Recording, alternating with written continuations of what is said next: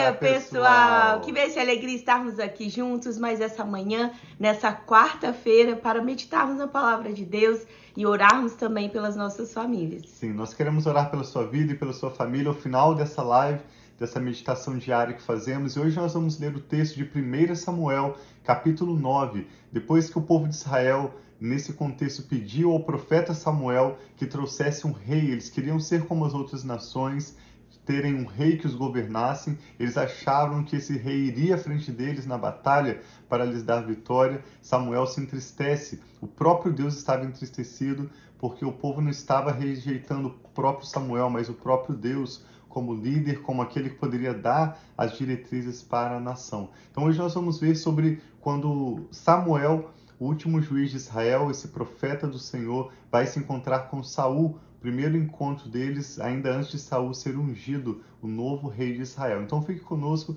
nós convidamos a acompanhar essa leitura e ao final nós vamos orar pelas nossas famílias, inclusive pela sua vida, pelas dificuldades que você está atravessando hoje, pelas suas necessidades.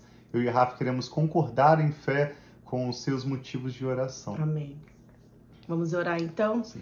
Pai, muito obrigado pelo teu amor, o teu cuidado sobre nós. Nós pedimos, Pai, que nós possamos ter o um entendimento nessa palavra daquilo que o Senhor tem para nós no dia de hoje. Abençoa cada pessoa que tem se unido em oração, em leitura conosco e fala conosco, Pai. Nós queremos ouvir a tua voz. Em nome de Jesus. Amém. Amém.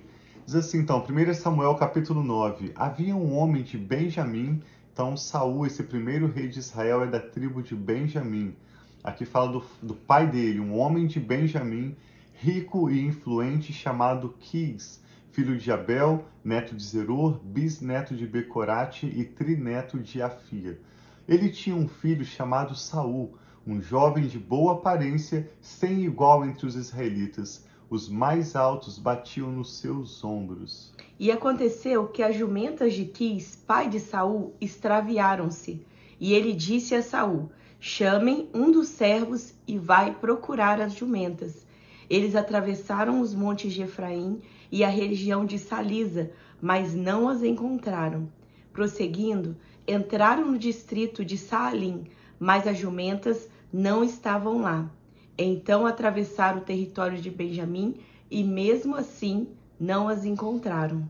Chegando ao distrito de Zuf, disse Saul ao seu servo: Vamos voltar, ou meu pai deixará de pensar nas jumentas para começar a se preocupar conosco. O servo, contudo, respondeu: Nessa cidade mora um homem de Deus que é muito respeitado.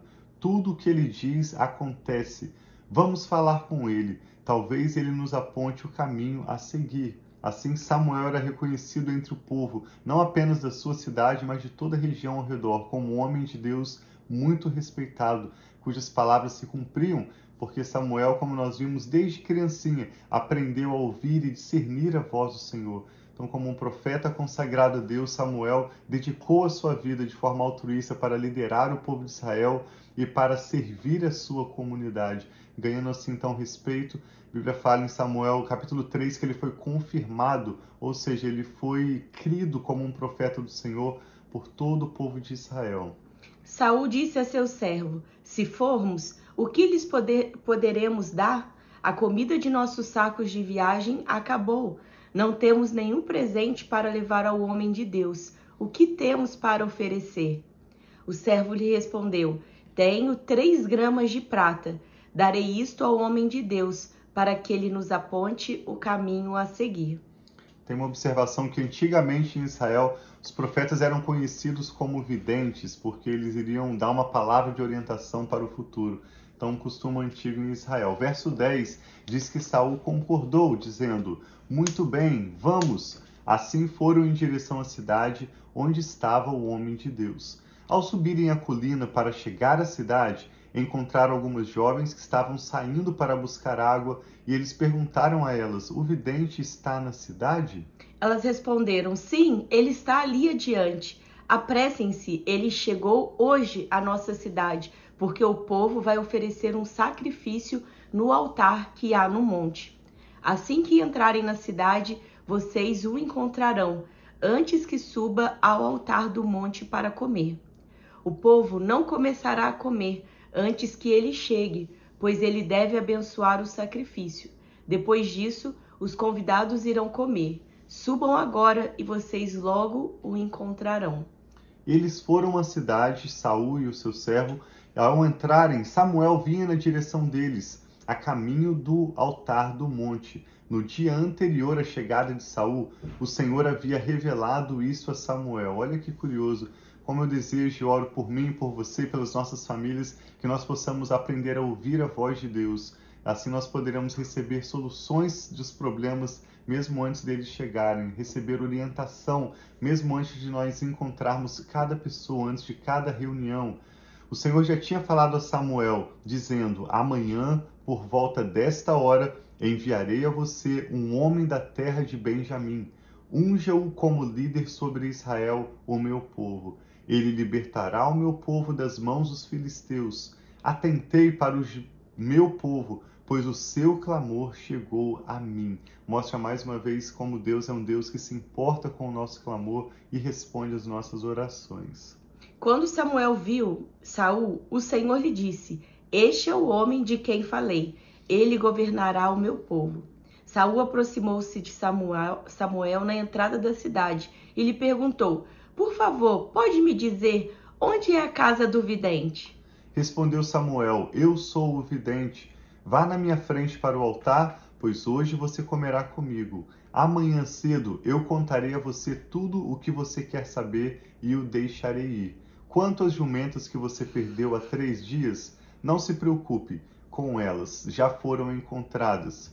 E a quem pertencerá tudo o que é precioso em Israel, senão a você e a toda a família de seu pai? Antes mesmo de Saul perguntar sobre as jumentas, Samuel já disse: Eu vou te dar toda a mensagem de Deus, mas não se preocupe com as jumentas, porque elas já foram encontradas. Saul respondeu: Acaso não sou eu um benjamita, da menor das tribos de Israel? Não é o meu clã o mais insignificante de todos os clãs da tribo de Benjamim? Por que está me dizendo tudo isso? Então Samuel levou Saul e seu servo para aquela sala e lhes deu o lugar de honra entre os convidados, cerca de trinta pessoas. E disse ao cozinheiro: Traga-me a porção de carne que entreguei a você e mandei reservar.